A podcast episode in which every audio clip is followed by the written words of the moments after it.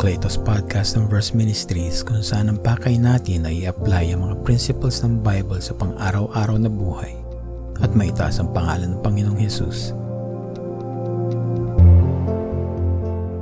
May mga tao na dumadaan ng higit pa sa nararanasan ng karamihan pero lahat tayo ay nakaranas na o dumadanas ng trahedya sa ating mga buhay. May mga sumasakay na lang at minamanhidan sarili sa mga pangyayari at may mga hindi na rin muli nakakabangon at nananatiling bagsak o nakatali. At meron din namang mga muling bumabangon dahil sila may kaya sa buhay o maraming suporta. May mga lumalakad sa tagumpay na hindi dala ng lakas ng loob o tiwala sa sarili, kundi dala ng kapangyarihan ng Diyos na may akda at may hawak ng lahat ng nangyayari sa ating buhay. Samahan niyo kaming pag-usapan ang kaibahan ng mga taong nagtatayo ng bahay sa buhangin at mga taong nagtatayo ng bahay sa bato. Ang ating kasama ngayon sa episode na ito ay si Pastor Jordan Idos mula sa Iglesia ng World Christian Fellowship sa Bukawi, Bulacan.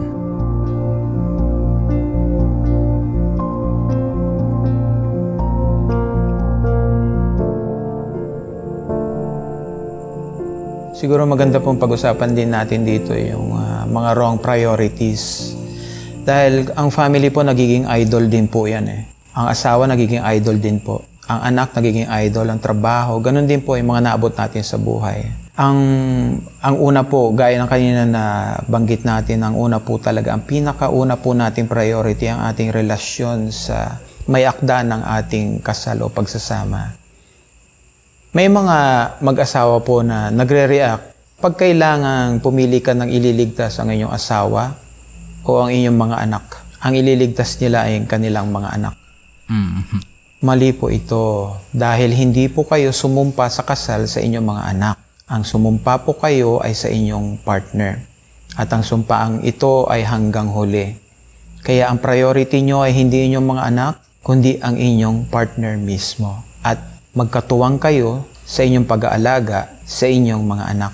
Ang pag-aalaga po sa anak ay hindi sinosolo kaya po napakahirap para sa napakaraming solo parent ang gampanan ng isang papel na nakaalat talaga sa dalawang tao. Makikita natin na yung trahedyang hiwalayan, walang may ibang kasalanan dito, kundi yung magpartner o yung mag-asawa.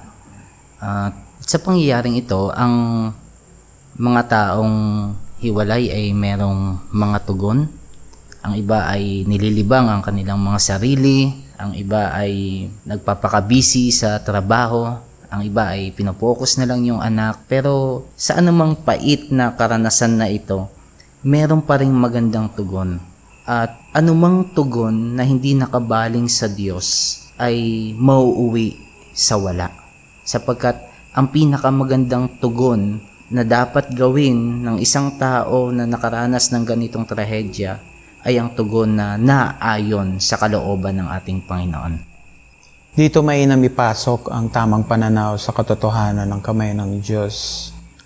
Dahil nabanggit nga rin natin na God is sovereign sa lahat ng bagay at lahat ng pangyayari. At tanongin man natin kung bakit sa atin ito nangyayari. Bakit hindi? Kapag magandang nangyayari sa iyo, hindi ka nagtatanong, pero kapag ayaw mo, nagtatanong ka. Unang-una, hindi mo ba naisip na ikaw ang inaayos at hindi ang asawa mo? Kasi may problema kapag ang tingin mo lang ay yung asawa mo ang may may sala eh. Dahil siya yung nang iwan. Hindi, hindi po laging ganito yung, yung case na dahil siya yung nang iwan, siya yung may, yung may problema o siya yung may sala, kailangan po natin makita yung ating role sa kung paano nawala yung pagtingin sa atin ng ating asawa. Hindi po ito nawawala ng biglaan at uh, overnight. Dahil nung kinasal po kayo ay nag-iibigan kayo at hindi naman po kayo kinasal sa araw na yon na meron na pong ibang kinakatagpo ang iyong asawa.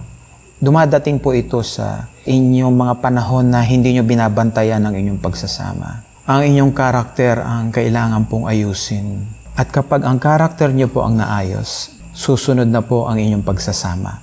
Sabihin natin, kayo po ay dumadaan sa punto ng buhay na hindi nagpagkakaunawaan at hindi pa kayo nag, nag, ano, nag, uh, naghihiwalay. Pero sa lahat ng bagay po, kapag hindi nyo ito inagapan, ay dito rin po talaga ito mauuwi. Ang dapat po mangyari ay kailangan bumalik po ang tamang pananaw. Alam niyo po, malaking bagay po yung isa man lang do sa partner na yon ang makaunawa sa problema at tumugon ng tama sa problema. Kahit isa man lang po. Dahil hindi po natin dapat uh, inaalis ang kamay ng Diyos, ang kapangyarihan ng kamay ng Diyos para ayusin ang mga bagay na to. Po, unang-una po, hindi po natin pwedeng gamitin ng Diyos para maayos ang ating pagsasama o kasal. Ang kailangan po maayos ay ulitin po natin ang inyong karakter, ang inyong pag-iisip, ang inyong puso. Kapag kayo po ay naayos, at pag sinabi po nating naayos, ang ibig po nating sabihin ay lumapit kayo ng may buong pagpapakumbaba sa Panginoon. Na inaamin niyong oo, nagkasala ako at humingi kayo ng tulong sa Panginoon na maayos ang inyong puso. Ang inyong puso, ah, hindi po yung puso ng inyong partner.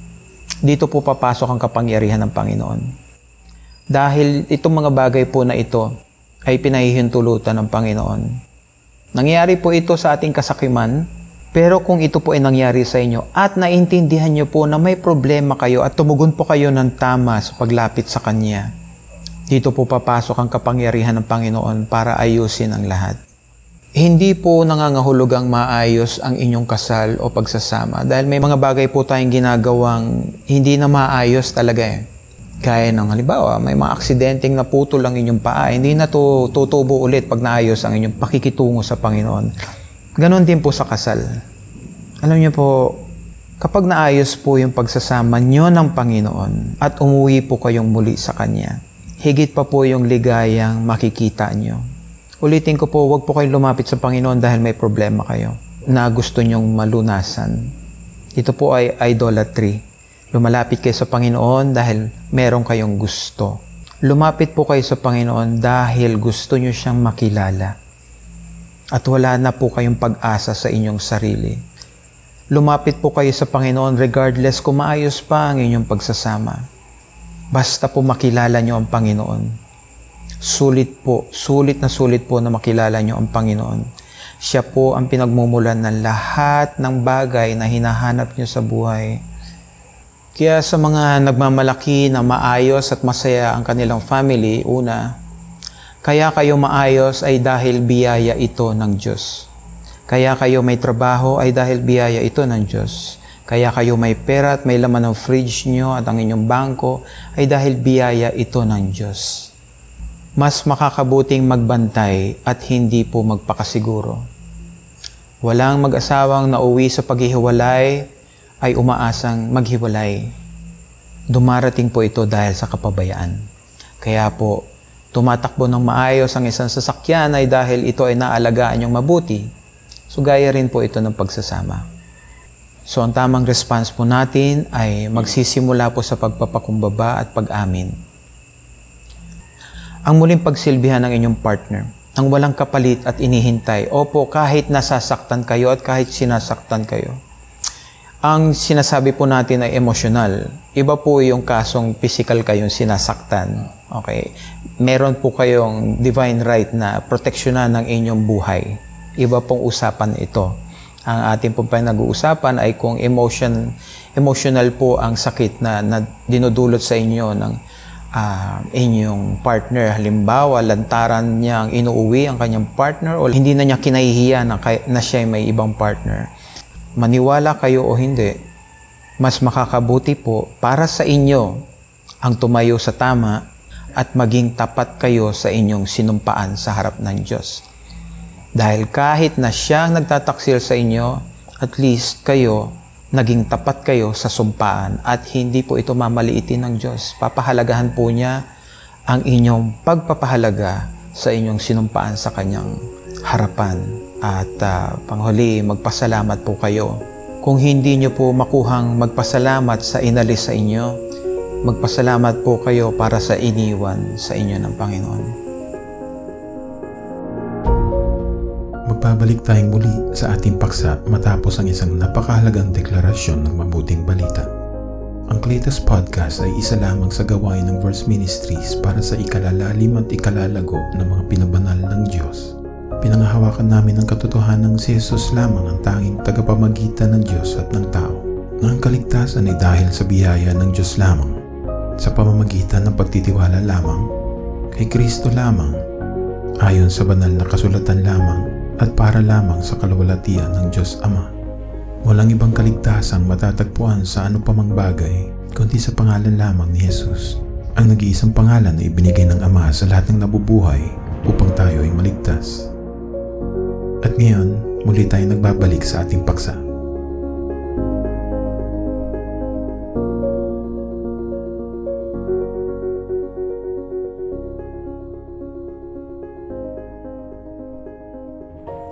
Ang hiwalayan po ay isa lang sa mga trahedyang dumadapo sa atin. Napakarami po, maubos po yung panahon natin sa pag-uusap na to. Pero siguro pasukin na rin natin yung isang napakasakit at masalimuot na karanasan natin sa buhay o trahedya. Ah, madali pong tanggapin kapag na-aksidente o nawala ang ating mahal sa buhay dahil sa mga aksidente o sa katandaan pero iba po ang dating nito sa atin kapag na-rape o pinatay ang isa sa ating ang isa sa mga pinakamalalapit sa atin na membro ng ating family. Napakahirap po makita ang kamay ng napakahirap po makita ang kabutihan ng Diyos sa mga panahong ito. Paano po yung mga sitwasyon na ito? Paano natin makikita na mabuti pa rin ang Diyos? Isa yan sa tanong ng mga tao na kapag ka may pinatay o ginahasa, paano makikita doon yung kabutihan ng Diyos? Paano masasabing mabuti ang Diyos? Ang nakakalungkot sa panahon natin ngayon, mas madaling questionin yung kabutihan ng Diyos kapag may negatibong nangyayari sa atin. Pero mahirap ma-appreciate yung kabutihan ng Diyos kapag may mga positibong nangyayari sa buhay ng Yes, isang tao. tama po yun. So, yun yung nangyayari sa nakakalungkot sa panahon natin ngayon. Ang tao kasi ganito kapag ka may positibong nangyari, halimbawa na-promote sa trabaho, magpapakasaya at iisipin niya sa kanyang sarili na pinagpaguran niya yung bagay na yon kaya siya na-promote. Pero kapag ka natanggal siya sa trabaho, negatibong nangyari, ang sisisihin niya ay ang Diyos. So, naghahanap ng masisisi hindi yung nangyayari sa buhay ng isang tao ang batayan ng kabutihan ng Diyos. Hindi porkit negatibo ang nangyari sa buhay mo ay hindi na mabuti ang Diyos. Hindi porkit may pinatay, hindi porkit may, bin, may ginahasa, hindi na mabuti ang Diyos. Sapagkat ang Diyos ay laging mabuti sa lahat ng panahon. Gaya nga ng napag-usapan natin na ang Diyos ay soberanong Diyos at ang lahat ng kanyang ginagawa ay mabuti kahit na alam nating pangit para sa atin, pero ito ay mabuti sa harapan ng Diyos. Ang katotohanan kung bakit tayo humihinga, kung bakit tayo buhay hanggang sa ngayon, yan ay dahil sa kabutihan ng Diyos. At usually kapag ka may pinatay o may ginahasa at yung ginahasa pinatay, ang laging sigaw ng mga tao ay hustisya. Hustisya ang hinihingi ng mga tao. Meron tayong batas dito sa sa lipunan natin, sa ating bansa. At makikita natin yung batas na yan, yung moral na batas na yan, ang pinagkunan niyan ay salita ng Diyos. So, kabutihan pa rin ito ng Panginoon. So, magtatanong, e paano kung nakatakas sa batas? Lagi nating tandaan na mas higit yung batas ng Diyos kaysa sa batas ng tao. Lilitaw pa rin dito yung kabutihan ng ating Panginoon. Kaya ang masasabi ko sa mga taong nagtatanong ng ganito, Kaysa questionin natin yung kabutihan ng Diyos, bakit hindi tayo lumapit sa Kanya, magpakumbaba katulad ng sinabi nyo kanina at buong pusong magtiwala sa Panginoon. Pero gusto ko rin linawin katulad ng paglilinaw nyo kanina na hindi ko hinikayat yung mga tao na magtiwala sa Diyos dahil nakakaranas ng negatibo. Hindi natin hinikayat na lumapit sa Diyos upang uh, masolusyonan yung kanilang mga problema o makahingi o matanggap nila yung ustisya, kundi inihikayat natin ang mga tao na lumapit sa Diyos, magpakumbaba sa Diyos dahil merong higit na malaking trahedyang nakaabang sa buhay nila kung wala silang pananampalataya sa ating Panginoong Kristo. Ang katotohanan, ang Diyos ay may pangako tinutulungan niya yung mga nagdurusa at hindi binibigo yung mga taong walang pag-asa. Kaysa questionin natin yung kabutihan ng Diyos sa mga trahedyang nangyayari sa atin, eh, ang gawin natin ay magtiwala at magpakumbaba sa Panginoon. Ang Diyos ay laging mabuti, magtiwala lamang tayo sa Kanya. Tama po yun. At um, wag po tayo mawalan ng pag-asa dahil nangako po ang, tapat po ang Panginoon sa kanyang pangako. At isa dito ay sinabi niyang, ako ang maghihiganti. Kaya po masakit sa atin ay nakikita ko ang ating inherent, uh, ang kaya po masakit ito ay nakikita ko, likas po sa atin ang humingi ng hustisya dahil nasaktan po tayo. At madali pong makita na tayo ang minasama o ginawa ng kasamaan. Pero kapag ginantihan po ng Panginoon ang lahat ng kasamaan ng mundo ay siguradong tatamaan din po tayo dahil marami rin po tayong ginawang masama sa kanyang harapan. Um, hindi po sa pagkakataong ito na tayo ang ginawa ng kasamaan ay masama yung taong gumawa nito. Kung hindi po tayo babalik sa Panginoon na may pag-aamin at pagsisisi, kasama rin po tayo mahatulan ng gumawa ng kasamaan sa atin. Sinabi na po natin sa simula pa lang na ang mga bagay na ito ay nangyayari dahil sa ating uh, likas na kasamaan o fallen world, kumbaga kasalanan, kasakiman, at sa ating uh, paghahabol sa mga bagay na uh, ikabubuti natin kahit alam natin na ito ay masama. Anumang tugon po sa mga sitwasyon na ito na ayon sa ating sariling pamamaraan gaya ng pag may kakulangan ay mangungutang tayo at uh, pag sinisingil na tayo, mangungutang tayo para pambayad sa ating mga utang. Alam niyo po yung sinasabi ko. Ang lahat po ng mga lunas na ito ay para siyang band-aid lang.